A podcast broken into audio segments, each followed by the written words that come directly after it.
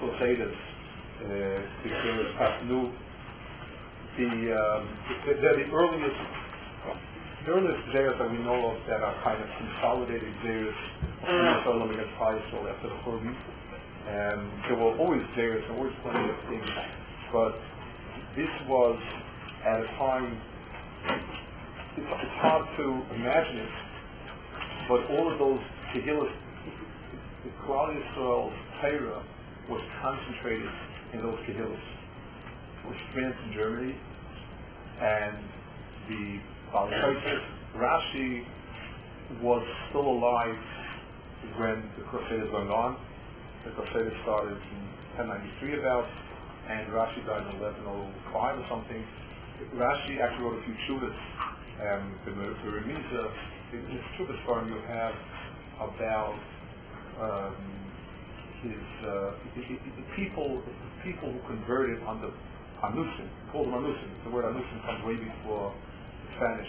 They were Anusim, and now they're doing tshuva, they need to do more. Rashi is very, Rashi defends it. Now he says it was done by the scummer, and it's only because of the sword, and they didn't mean it, and you right away, as soon as they have an opportunity to, to um, undo it, they go back to being Jews. There's a, a few chuvas of, of, of Rashi on the Indian. But all, but the Baalei Tosafos all functions under un, under this terrible course. On the one hand, you had you had a bands of, of, of the Crusaders going down France Germany and shutting out communities. The very typical would be to come to community, and they would try to the community would try to get protection by the bishop or cardinal, whoever. Sometimes they give it them, sometimes not. And even if they gave it to them, usually the, the, the mob would tear apart the doors and slaughter them out they devastated thousands and thousands and thousands of people in Kehillas.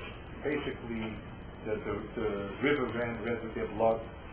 Um, I think 10,000 was the number of the first wave that they killed out, which in those days was an enormous amount, and, and basically destroyed Torah in, in that part. But the Baalei Tosafos functioned under it. Um, Rabbeinu Tam himself was an older person, and they got hold of him, they, they, they stabbed him, they beat him, they, they tore up his six in front of him. They almost killed him. Luckily, somebody, some nobleman came by and he, and he managed to save him. But this is what they lived. Uh, Rebbe Khan, I think, was the son of the Ria, if I'm mistaken, or nephew was killed um, by the mob. The, the, lived uh, through a Holocaust. They wrote places. Uh, you know, the, the, the next, there were two ways. There's one wave in, like in uh, 1093, and then 50 years later, there's kinnis on both of them. It's hard sometimes to tell the kinnis apart because they're all, I mean, but those were, there are five, six kinnis in that kufa, and each one has different names. Um, what's very extraordinary is when he laments the communities, take a look at what's at the end of this, of, of this one. He says that um, Torah, Torah, Tigri, Sak, is false about Purim, that all the Torah that come from these people, um, what's going to be with it now? In other words, we understand these Kehillas as found in the Torah. This was, this was, and, and, this is what he sees as a core problem, a core korban.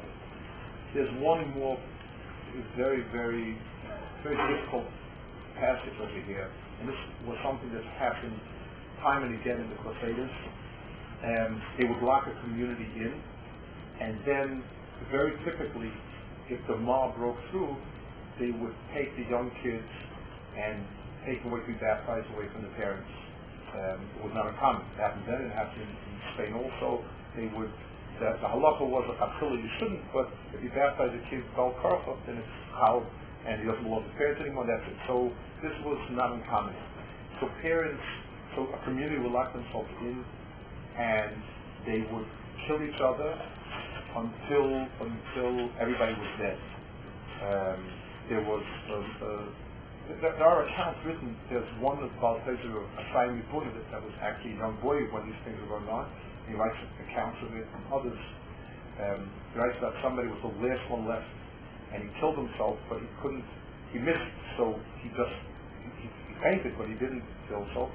When when the mob found him alive, they put a rope around his neck, dragged him through the streets, and then brought him to the church and asked him if he can, if he wants to convert. He was half dead already, and he took he couldn't he couldn't speak because it was, was blue. He took his finger and showed them around his throat that he'd like to be shechted instead, and they did it. But the, the, the idea of people killing their children rather, unfortunately in Spain, it was the other way around. They used the children as bait. They would take the children and baptize them and tell the parents that unless they baptize, they can't go with the children. But the Crusaders, they they um, they shechted themselves, and this, it describes here how a father says about a child, if we weren't we able to raise it to Torah and akrivchem ka'oila b'aktorah. At least we'll bring you a korban. It, it's, it's the deepest perception, it, it's the deepest head of a person, more than self-survival, is caring for the children. And that speaks an avana that a child is to be raised for tachlis. And if the tachlis wasn't Torah, then it's supposed to be a korban, was, was the bones. This was how they stood. Oh, Always showed the Brisker Rav never spoke about the war. It wasn't, he, he had his family wife and, and half his, his, his kids never made it out. And he never talked about it. He choose to talk about it. Once he said something, he said, if only I was sure they were dead. But his nightmare was that his kids were somewhere going belonged somewhere in Europe. And, and Misa is, is, is, is, sakrifchem. But, but that, that the ultimate tsar was to save, to save themselves. That was, uh,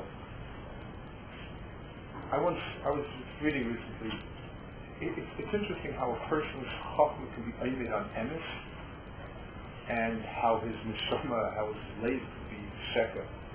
Somebody, uh, somebody, a very thoughtful person, wrote an explanation of what he thinks anti-Semitism, where it comes from. Big puzzle. How come everybody always hates the Jews and always dislikes them? And why we persecute and so on and so forth. Well, the person goes through different theories and tests and, you know, knocks them off. And he says the reason is, and quotes, even though this person is a unique, it's totally not a mind, Yesha am echa b'poizim b'fire, this is the same strain and so on and so forth. He says a Jew, even when he's in Golis, and seems to be totally assimilated, carries a certain nakuda of Pneumius as a Jew. And someone else can sense it. And it's very disturbing to sense somebody that has a nakuda inside you, in him, that's not open to you. In fact, if you know somebody has a mystery, something hidden, so this person's Eitzim. So, so therefore that creates a tremendous enmity because there's a sense that there's an otherness to the person that is hidden in his heart, and the Mela, he is the other.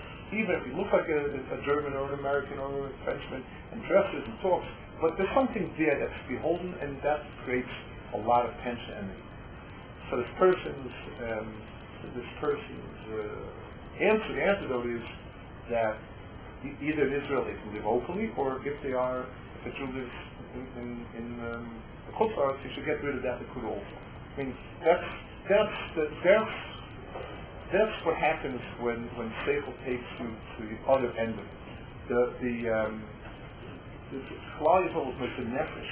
At least to hold on to that nekuda, never to lose that nekuda.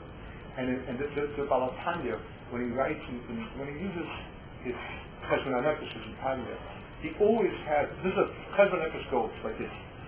Filu calls for the Klal Yisrael, even the biggest Rosh Merusha, when it comes to being moser nefesh, and somebody pushes him against the wall, convert to die, he chooses to die. While Karchel says in the Kudah Pishas, every Yid and so on and so forth, why can't you bring it out when the matzah is good? That's, that's a, uh, it, it, it's repeated half a dozen times Tanya as a, as a, as a Cheshbon Nefesh for person. So, it, people rose to great things, extraordinary things. So, I mean, the Kehillah wasn't all Polythesis, there was a kahila of, of, of, a thousand people.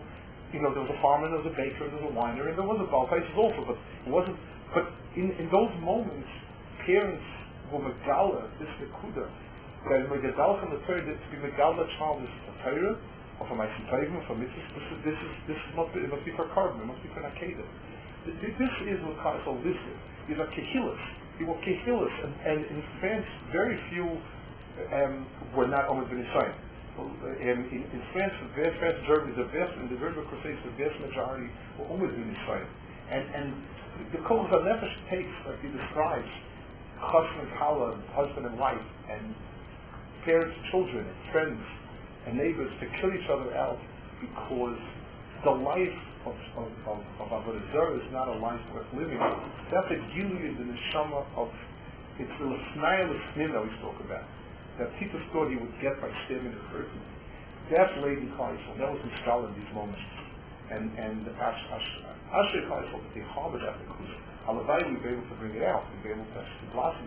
But this is, uh, a, this is our gaiva, that in the moment of, of, of, of a crisis, a person can show a, sudden burst of genius that comes out, and other things are gone.